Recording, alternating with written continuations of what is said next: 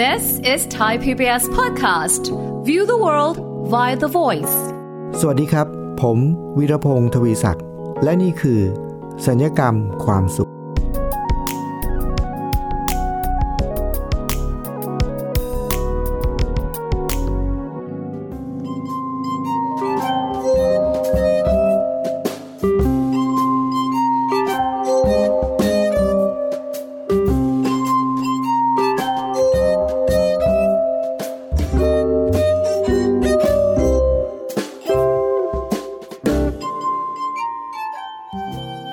ผู้ฟังเคยมีประสบการณ์การไปอยู่ในที่สาธารณะนะครับอาจจะเป็นห้างสรรพสินค้าหรือสวนสาธารณะหรือว่าเดินไปตามท้องถนนปกติเนี่ยนะครับแล้วถ้าเราไปพบว่ามีใครบางคนที่อยู่ในละแวกนั้นหรือกำลังเดินอยู่แถวนั้นเนี่ย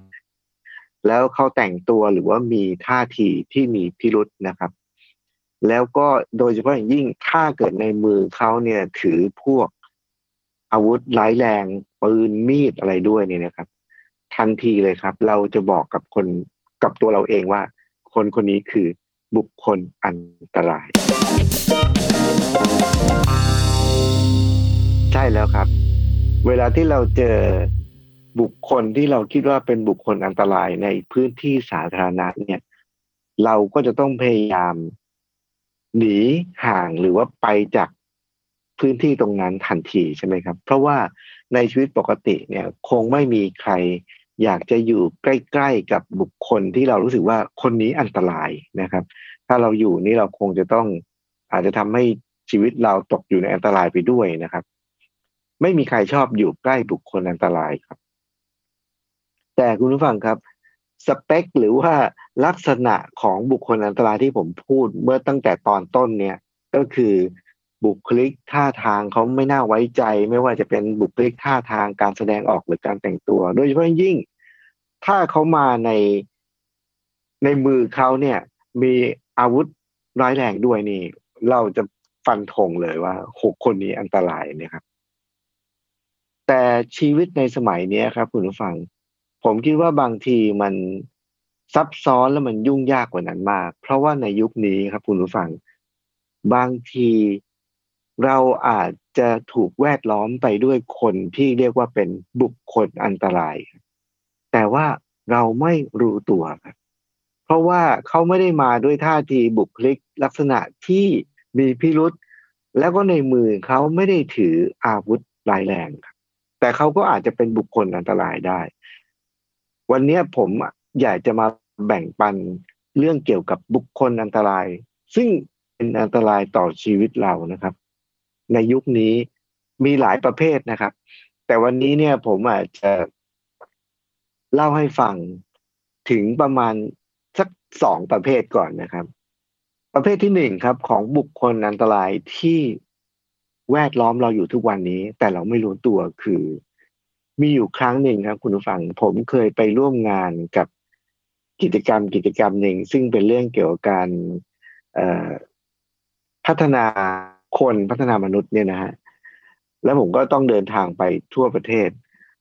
บางโครงการก็เป็นโครงการระยะสั้นบางโครงการก็เป็นโครงการระยะยาวแล้วก็บางโครงการก็เป็นลักษณะที่ผมไปร่วมในฐานะเป็นวิทยากรก็ไปบรรยายเสร็จก็กลับหรือว่าบางโครงการก็เป็นลักษณะที่ผมเป็นส่วนหนึ่งในทีมของทีมทั้งหมดซึ่งประกอบไปด้วยคนจำนวนมากมายอะไรอย่างเงี้ยนะครับมีหลายลักษณะครับมีอยู่ครั้งหนึ่งที่ผมไปร่วมโครงการนี้เป็นโครงการระยะยาวนะแล้วก็มีคนจำนวนมากเป็นผู้เกี่ยวข้องจำนวนมากนะครับทีมวิทยากรก็มีหลายคนหลายส่วนหลายหลายกิจกรรมมีวันหนึ่งผมก็ได้ไปคุยกับหัวหน้าโครงการคนหนึ่งนะฮะแล้วระหว่างที่กำลังคุยกับเขาอยู่เนี่ยเขาก็คุยให้ผมฟังถึงบุคคลที่สามซึ่งเป็นคนที่ร่วมอยู่ในโครงการนั้นด้วยนะฮะเขาเราคุยกันสองคนแล้วเขาก็พูดถึงบุคคลที่สามในทางที่ไม่ค่อยดีเท่าไหร่พูดง่ายๆว่ามานินทาบุคคลที่สามให้เราฟังนะครับ ว่าคนนั้นเป็นอย่างนั้นคนนี้เนี่ยคนนู้นเป็นอย่างนั้นเป็นอย่างนี้เป็นอย่างนั้นเนี่ยนะครับระหว่างที่ผมกำลังฟังอยู่นั้นนะผมก็คิดในใจว่าโอ้บุคคลเนี้ยคนที่ผมกำลังคุยอยู่ด้วยเนี่ยครับสำหรับผมตอนนั้นนะผมคิดในใจว่าคนคนนี้เป็นคนที่อันตรายครับรู้ฟังครับเขาไม่ได้ถืออาวุธมาครับและเขาก็ไม่ได้มีท่าทางมีพิรุธแต่อย่างใดเขาก็เพียงแค่มาพูดคุยกับเราแล้วก็พูดถึงบุคคลที่สามในทางที่ไม่ดีนะครับพูดง่ายๆว่าคือนินทานั่นเองนะในเรื่องของนินทาในเรื่องของบุคลิกลักษณะส่วนตัวนินทาในเรื่องแนวความคิดวิธีคิดนินทาในเรื่องของกระบวนการที่คนคนนั้นทำอะไรเงี้ยนะครับไปในทางที่ลบๆหมดเลยในทางที่แบบเขาไม่ชอบหมดเลยผมที่ผมบอกว่าผมรู้สึกได้ทันทีว่าบุคคลคนนี้เป็นคนอันตรายเนี่ยเพราะว่าผมรู้สึกว่าใครสักคนหนึ่งนะครับมาพูดกับเราถึงบุคคลที่สามในทางไม่ดีแบบนี้เนี่ยนั่นหมายความว่าถ้าเรารับฟังอยู่นะครับแล้วเราก็เอออเห็นดีเห็นงามไปกับเขาด้วยนะทุกอย่างก็การสนทนานี้จะยังคงราบรื่นไปได้เรื่อยๆนะยังคงต่อเนื่องไปเรื่อยๆแต่ถ้าเกิดว่าเราเห็นด้วยแล้วเราไปขัดเขาหรือเราไปแย้งเขาเนี่ยนะครับการสนทนาก็จะจบลงแบบสัมพันธภาพระหว่างเราที่กำลังคุยกันนี้ก็คงจะไม่ค่อยดีเท่าไหร่เพราะฉะนั้นเราเรามีทางเลือกอย่างอื่นไหมครับคือถ้าเราเห็นด้วยเอออไปกับเขาทุกอย่างนะครับทุกอย่างก็จะสนทนาก็จะราบรื่นต่อไปนะครับแต่ว่าสัมพันธภาพระหว่างเขากับเราจะเป็นยังไงอันนี้ผมก็ไม่ทราบแต่ถ้าเราแย้งเมื่อไหร่ปุ๊บมันก็จะจบลงแล้วสัมพันธภาพจะจะไม่ดีเท่าไหร่ผมรู้สึกอย่างนั้นผมก็เลยเลือกที่จะไม่เห็นแย้งแล้วก็ไม่เห็นด้วยก็คือฟังแล้วก็เงียบๆไปเฉยๆก็คือว่าอืมก็ฟังเฉยๆไม่เสริมไม่เติมไม่ต่อแล้วก็ไม่แย้งทั้งสิ้นนะครับที่เป็นอย่างนี้เพราะว่าแต่ว่าในใจผมเนี่ยผมก็ฟังแล้วก็เก็บเป็นข้อมูลไว้เฉยๆนะครับในขณะนั้นเนี่ยคนบุคคลที่สามเราก็รู้จักเราก็ร่วมงานด้วยนะครับแต่ว่าเราก็คิดว่าเป็นข้อมูลส่วนหนึ่งที่คนคนหนึ่งเอามาให้เราก็จะเก็บเอาไว้เฉยๆแล้วก็ประกอบข้อมูลที่เราก็จะได้เจอด้วยตัวเราเองแต่เราจะไม่เสนอความคิดหรืออะไรกับกับคนที่กำลังคุยกับเราแต่ว่าทำไมผมถึงเรียกบุคคลแบบนี้ว่าเป็นบุคคลอันตรายเพราะผมก็คิดว่านะครับถ้าใครสักคนหนึ่ง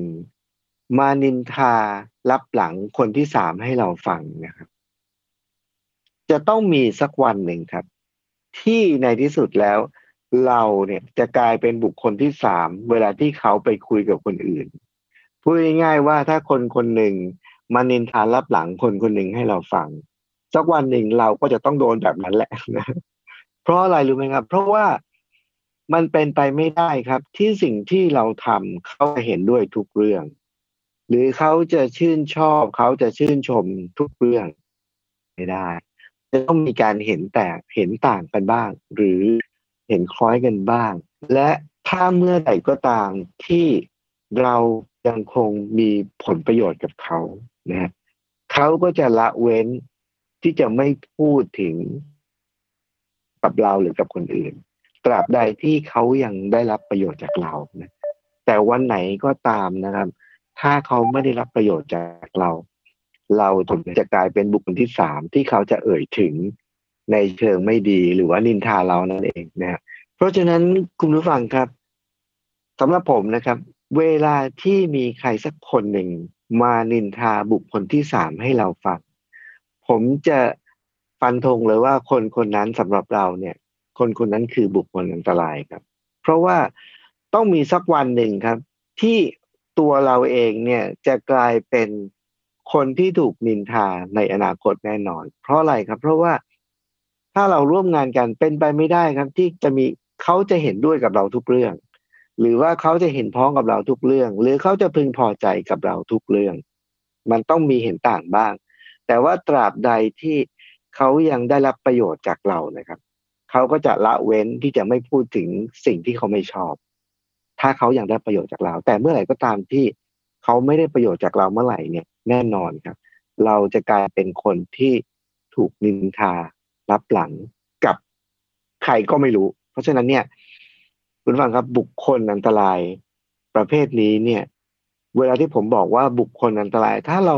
รู้ว่าใครเป็นบุคคลอันตรายเราต้องพยายามอยู่ห่างใช่ไหมครับแต่บุคคลอันตรายประเภทนี้เป็นบุคคลอันตรายที่บางทีเราอยู่ห่างก็ไม่ได้เพราะว่าต้องร่วมงานกันเพียงแต่ว่าเราต้องรู้เท่าทันนะแล้วก็ต้องมีวิธีในการเอ่อเผชิญหน้าหรือว่าอยู่ร่วมกับเขาก็คือว่าถ้ามีใครมานินทาคนอื่นให้เราฟังสิ่งที่ดีที่สุดก็คือชีวิตเราจะไม่ทุกข์เลยครับก็คือก็ฟังไว้ฟังไว้เฉยๆแต่ไม่ต้องเห็นด้วยแล้วก็ไม่ต้องแย้งนะครับไม่ต้องเห็นด้วยแล้วก็ไม่ต้องแย้งถ้าแย้งก็มีเรื่องเห็นด้วยเขาก็จะเก็บเป็นข้อมูลเอาไว้สักวันหนึ่งเดี๋ยวก็เราก็จะกลายเป็นคนที่โดนซะเองนะครับความยากลำบากอีกอย่างหนึ่งของบุคคลอันตรายประเภทนี้ก็คือว่าเขาไม่ได้มีอาวุธในมือครับแต่ว่าอาวุธที่เขาพกมาเพื่อทำร้ายทำลายคนอื่นเนี่ยคือทัศนคติและวิธีคิดของเขาเองที่มองคนรอบๆแล้วก็ใช้วิธีในการแบบนินทาลับหลังนะครับซึ่งตัวเขาเองก็ไม่ได้ประโยชน์คนถูกนินทาก็ไม่ได้ประโยชน์เราเป็นผู้ฟังก็ไม่ได้ประโยชน์ทั้งสิ้นนะครับเพราะฉะนั้นคุณผู้ฟังครับนี่คือบุคคลอันตรายแบบที่หนึ่งที่ผมอยากจะมาแบ่งปันในวันนี้นะครับเดี๋ยวช่วงนี้เราพักสักครู่นะครับแล้วเรามาพบกับบุคคลอันตรายจะแฝงตัวมาในรูปแบบไหนเดี๋ยวช่วงหน้ามาพบกันครับ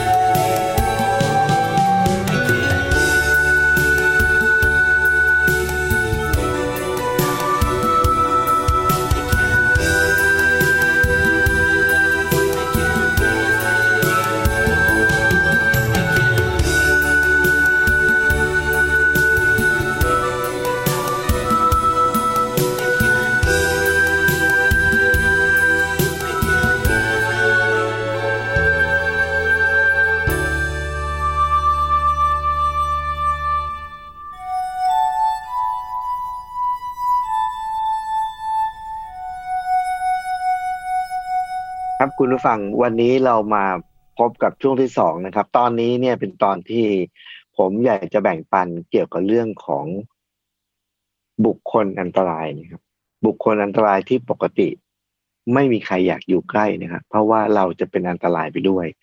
แต่ว่าประเด็นก็คือบุคคลอันตรายที่ทั่วๆไปเราหมายถึงเนี่ยคือเขาจะบ่งชี้จะมีเครื่องบ่งชี้ชัดเจนว่าคนคนนี้เป็นคนอันตรายบุคลิกลักษณะหรือว่ามีท่าทีพิรุธหรือว่ามีอาวุธร้ายในมือนะครับแต่อย่างที่ผมบอกแล้วว่าในยุคนี้เนี่ยชีวิตเราอยู่ยากกว่านั้นเยอะครับเพราะว่าบุคคลอันตรายในชีวิตในยุคนี้ไม่ได้มาด้วยท่าทีพิรุธอะไรมากมายบางทีมาด้วยบุคลิกและมาดที่ดูดีด้วยนะครับแล้วที่สำคัญไม่มีอาวุธอันตรายในมือครับเพราะอาวุธที่เขาเอามาเนี่ยเรามองไม่เห็นครับมันอยู่ภายในตัวเขาก็คือคนที่มีทัศนคติและมุมมองต่อคนอื่นๆในเชิงลบตลอดเวลาอันนี้คือบุคคลอันตรายนะครับแต่ตอนนี้ผมอยากจะแบ่งปันบุคคลอันตรายอีกประเภทหนึ่งครับที่เราจะพบเห็นแล้วเจอเจอในสังคมยุคปัจจุบันนี้เยอะมากแล้วอันตรายยิ่งไปกว่านั้นอีกคืออะไรรู้ไหมครับบุคคลประเภทนี้เนี่ยคนทั่วไปที่ไม่รู้เท่าทันนะครับกับจะชื่นชอบเขาด้วยซ้ำไปนะครับคุณผู้ฟังเคยทำกิจกรรมใดๆไหมครับหรือว่าทำกิจกรรมอะไรก็ได้ไม่ว่าจะเป็นเรื่องการทำงานหรือการเล่นหรือการอะไรก็ได้ในชีวิตเนี่ยหรือเวลาที่เราจะเริ่มต้นงานใหม่ๆเนี่ยคนรอบๆข้างเราเนี่ยนะครับในเวลาที่เราทำงานเสนอความคิดเห็นหรือเราทำอะไรเนี่ยคนรอบๆข้างเราก็จะมีอยู่ประมาณไม่กี่ประเภทใหญ่ๆนะครับประเภทหนึ่งก็คือว่าไม่ว่าเราจะทำอะไรนะคนคนนี้จะเห็นด้วยเห็นดีเห็นงามกับเราไปตลอดจะเชียร์เราเฮ้ยดีทำเลยนู่นอย่างนี้อย่างเนี้ยคือเป็นคนที่สนับสนุนเราเห็นดีเห็นงามแล้วเชียร์เราตลอดกับอีกประเภทหนึ่งก็คือคนที่ไม่ว่าเราจะทำอะไรแสดงความคิดเห็นอะไรก็ตามทีเนี่ยเขาก็จะแย้งเราตลอดแล้วบอกว่าคอยแบบอย่าทำเลยผมไม่น่าจะได้หรอกก็คือคอยเตะตัดขาตลอดเวลานะครับบอกว่าคือคอยแย้งเราตลอดเวลาคอยห้ามเราตลอดเวลาคุณผู้ฟังคิดว่าสองประเภทนี้ก็คือทุกครั้งเวลาที่เราทำอะไรก็ตามคนที่สนับสนุนเราตลอดกับอีกคนหนึ่งคอยแย้งเราตลอดคอยห้ามเราตลอดสองประเภทนี้เนี่ยคนประเภทไหนคือบุคคลอันตรายครับที่เราจะต้องอยู่ให้ห่างคนที่สนับสนุนเราตลอดเวลาหรือคนที่คอยแย้งเราตลอดเวลาอ่า TikTok TikTok นะครับคุณผู้ฟังคิดว่าใครคือบุคคลอันตรายครับถ้าพูดถึงสองประเภทนี้คนส่วนใหญ่ก็ต้องบอกว่าเอ้าคนที่เราชอบก็คือคนที่สนับสนุนเราเห็นดีเห็นงามกับเราสิใช่ไหมคือคนที่เราคนส่วนใหญ่มักจะชอบอยู่ใกล้ส่วนใครที่โอ้โหมันแย้งเราตลอดเวลาเลยจะบอกเราว่าทำไม่ได้หรอกมันอย่างนี้อย่างนี้คือแย้งตลอดเวลาห้ามตลอดเวลาเนี่ยคนแบบนี้ไม่มีใครชอบอยู่ใกล้ใช่ไหมครับแต่ในมุมมองของผมวันนี้ครับคุณผู้ฟังผมกลับรู้สึกว่าคนที่สนับสนุนเราตลอดเวลาอย่างไม่ลืมหูลืมตาครับคือบุคคลอันตรายผมคิดผมรู้สึกอย่างนั้นจริงๆนะในบางครั้งแล้วในส่วนใหญ่ด้วยต้องย้ำนะครับคนที่สนับสนุนเราตลอดเวลาอย่างไม่ลืมหูลืมตาเนี่ยครับคือบุคคลอันตรายครับไม่ว่าเราจะทำอะไรเนี่ยเขาก็จะสนับสนุนเห็นดีเห็นงามแล้วก็จะให้เราทำถึงนั้นตลอดเวลาเนี่ยย้ำที่คำว่าอย่างไม่ลืมหูลืมตานะครับในสมัยที่ผมเป็นเด็กเนี่ยครับคุณผู้ฟังมีอยู่วันหนึ่งผมก็ไปเป็นเด็กนี่ก็ไปเล่นสมัยก่อนเด็กสมัยก่อนเขาไม่มีพวกโซเชียลมีเดียไม่มีอะไรนะครับของเล่นเราก็จะทำเองง่ายๆหรือตอนที่ผมเป็นเด็กเนี่ยในละแวกบ้านเนี่ยครับถ้าที่ไหนมีการก่อสร้างเนี่ยเขาจะมีมีกองทรายมีกองทรายกองอยู่นะ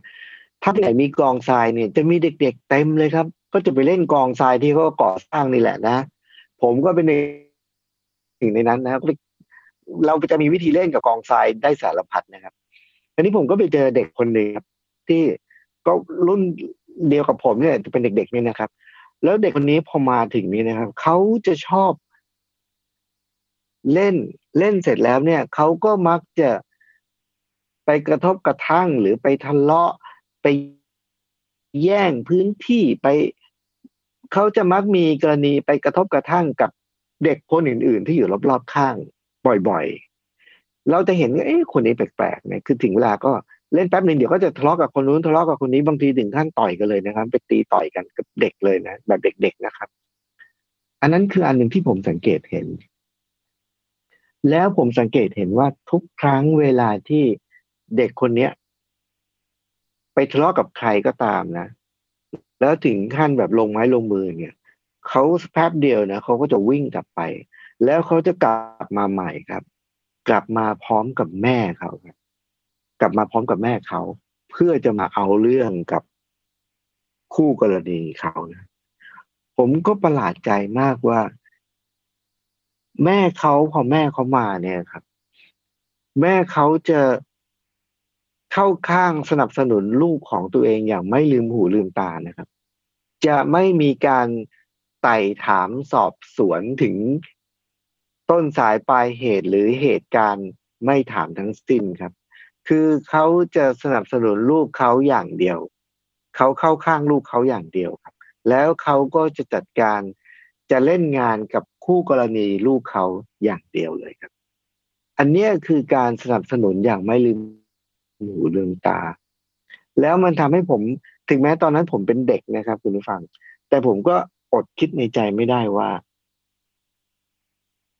คนคนหนึ่งที่เติบโตมาแบบนี้แล้วโตขึ้นจะเป็นยังไงนะโตขึ้นจะเป็นยังไงคุณผู้ฟังครับมันเป็นเรื่องที่น่าประหลาดใจนะครับที่เวลาที่เราพูดถึงบุคคลอันตรายเนี่ยเรามักจะพยายามอยากอยู่ใกล้เพราะว่าเราคิดว่าเราเราอยู่ใกล้เขาแล้วเราจะได้รับความอันตรายไปด้วย